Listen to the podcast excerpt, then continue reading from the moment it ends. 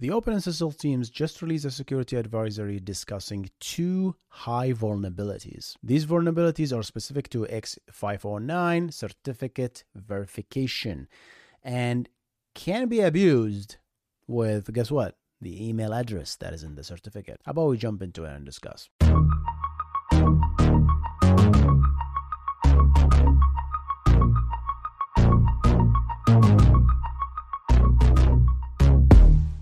Welcome to the Backend Engineering Show with your host, Hussein Nasser. This is the show where we discuss the art and the craft of building software and cover recent news on backend technologies. If you enjoy the show, make sure to subscribe to the YouTube channel and rate it on Spotify and Apple Podcast. With that said, let's get on the show.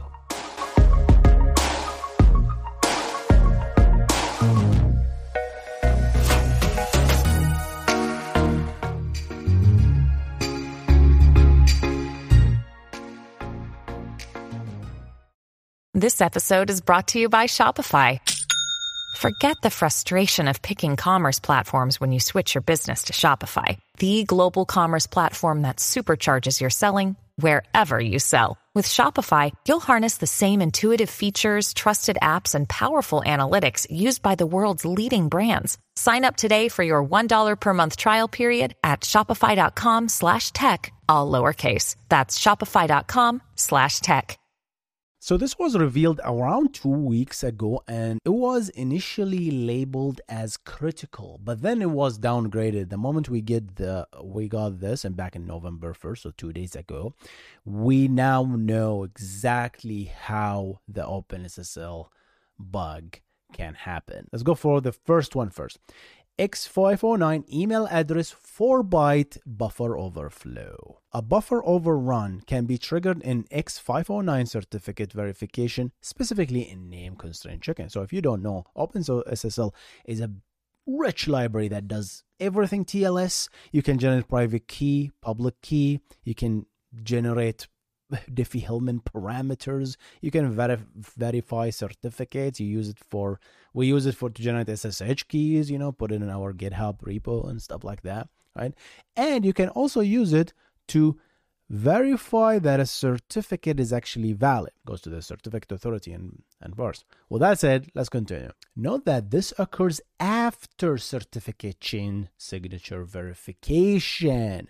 So whatever this name constraint is, is what we're gonna learn if this is in the email itself, only happens after the certificate has been verified successfully, which means, how do you verify a certificate? It has to be valid. That means it has to be signed by some certificate authority that is trusted. And if that certificate authority is not trusted, whoever the parent must be trusted. This means it requires either a C A to have signed a malicious certificate or for the application to continue certificate verification despite failure to construct a path to a trusted issuer.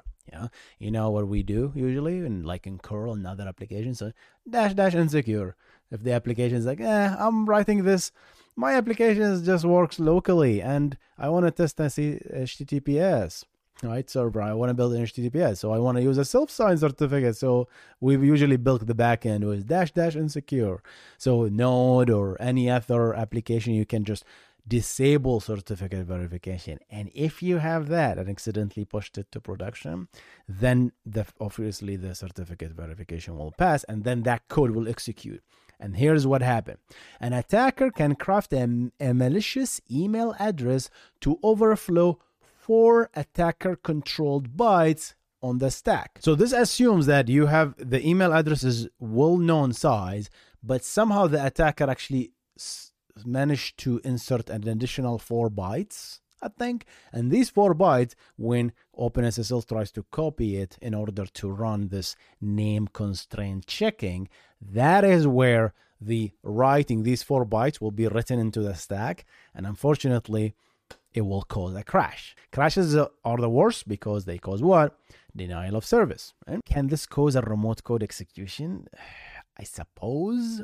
If the attacker, whoever wrote this certificate, who built the certificate with this malicious email address with those nasty four bytes, have those nasty four points points to a function in memory, in the server's memory in this case, and that function is controlled by the attacker. But what, that's very unlikely, because that means the attacker also somehow has to paste that function in memory and know where does it exist in memory and have those four bytes point to it, I suppose, right? Uh, very unlikely in my opinion.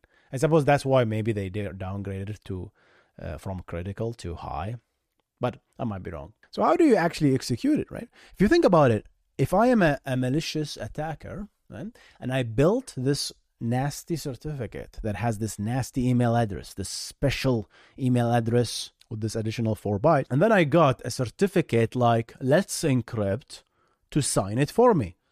Nothing would stop Let's Encrypt from signing it to me. Anyone can sign anything with Let's Encrypt, right? Also, I suppose, I don't know if there's an A P I to sign a certificate, right? A ready certificate. Usually, Let's Encrypt creates the certificate for you. You give them the D N S, and then they point back to like the certbot, and then they generate it. But don't do anything. If there's an A P I just to sign a certificate outright, you have Let's Encrypt sign the certificate, and all of a sudden, it's trusted, right? Assume they verify the domain and all that. You now have a certificate that is trusted. All that you do, can do, host it on your own as an attacker, host it on your nasty server, you're an attacker. And then and any client that has the T L S client library that uses OpenSSL version three oh to three oh six, which has this bug, will download the certificate in order to verify it locally, right? And then the client will crash if they have these versions. I mean, yeah, you can crash clients, big deal. But then let's reverse it. Can, can I, as a client, as a nasty attacker, crash you server, which happen to have an OpenSSL version three oh to three oh six? Let's think about it. If the attacker is the client and the server requires a client-side certificate, effectively mutual T L S, right, M T L S, then the server, you connect to it, and then the server will say, hey, I yeah, this is my certificate. The server is, is legit, right? And the certificate, and the server will send its certificate and it says, hey, by the way, I need your certificate, client, because I support mutual T L S. And you are the attacker in this case. What you do is generate that nasty certificate with the nasty email address, and then you send it to the server. And this way, only this way, you can crash a server that have OpenSSL three oh to three oh six. So web public-facing web servers are don't normally ask for client certificates, so that's is not as dangerous. Microservices, I suppose, and service meshes all deal with like M T L S, right? So I suppose that is recommended to upgrade. But in other cases, is this dangerous? Eh, I suppose still high, but I can't think of a situation where this is absolutely dead. Like Heartbleed, like, oh my God, Heartbleed is bad. was bad. Heartbleed was a T L S extension, you know, to keep the connection alive because, you know, T L S is expensive, right, to establish the connection. And when you establish the connection, we want to keep it alive. So what, instead of just using the T C P keep alive feature, the T L S itself also want to make sure that the connection is alive, right? So what they did is they built an extension. This extension literally says, hey, send me a byte and tell me the length of the byte, and I'm going to reply back to that byte to you, making sure that I actually just heard you. Says, hey, I'm alive, I'm alive.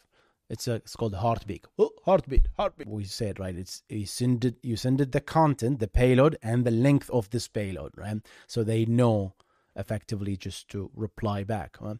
What what the OpenSSL didn't say is that actually the payload matches the length. So what's the problem with that? So I can, as a as a malicious attacker, I can send you one byte, letter A, and but I said sixty-five thousand, right? So what OpenSSL will do, okay, let me copy the payload to my memory, and then, oh, how long was, how, what's the length of this? He says sixty-five thousand, sure, read sixty-five thousand after A.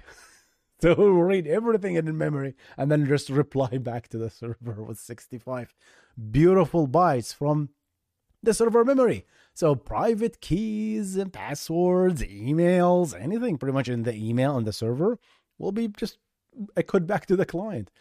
Nasty bug. That's, that is a nasty bug. This, eh, I don't know.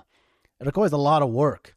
Still dangerous. Don't get me wrong. Still dangerous, I think. But uh, I don't think it's, it's as dangerous, you know. The other attack is identical, except it's a variable length email, you know. If you put an email with a long length, but what you did is you started using a bunch of dots in that email, right, which will freak out OpenSSL. So just to be safe, of course, if you have version three point oh point oh to three point oh point six, it's always should upgrade to version three point oh point seven to fix these bugs, just to be safe, you know, peace of mind. I'm gonna see you in the next one. You guys stay awesome.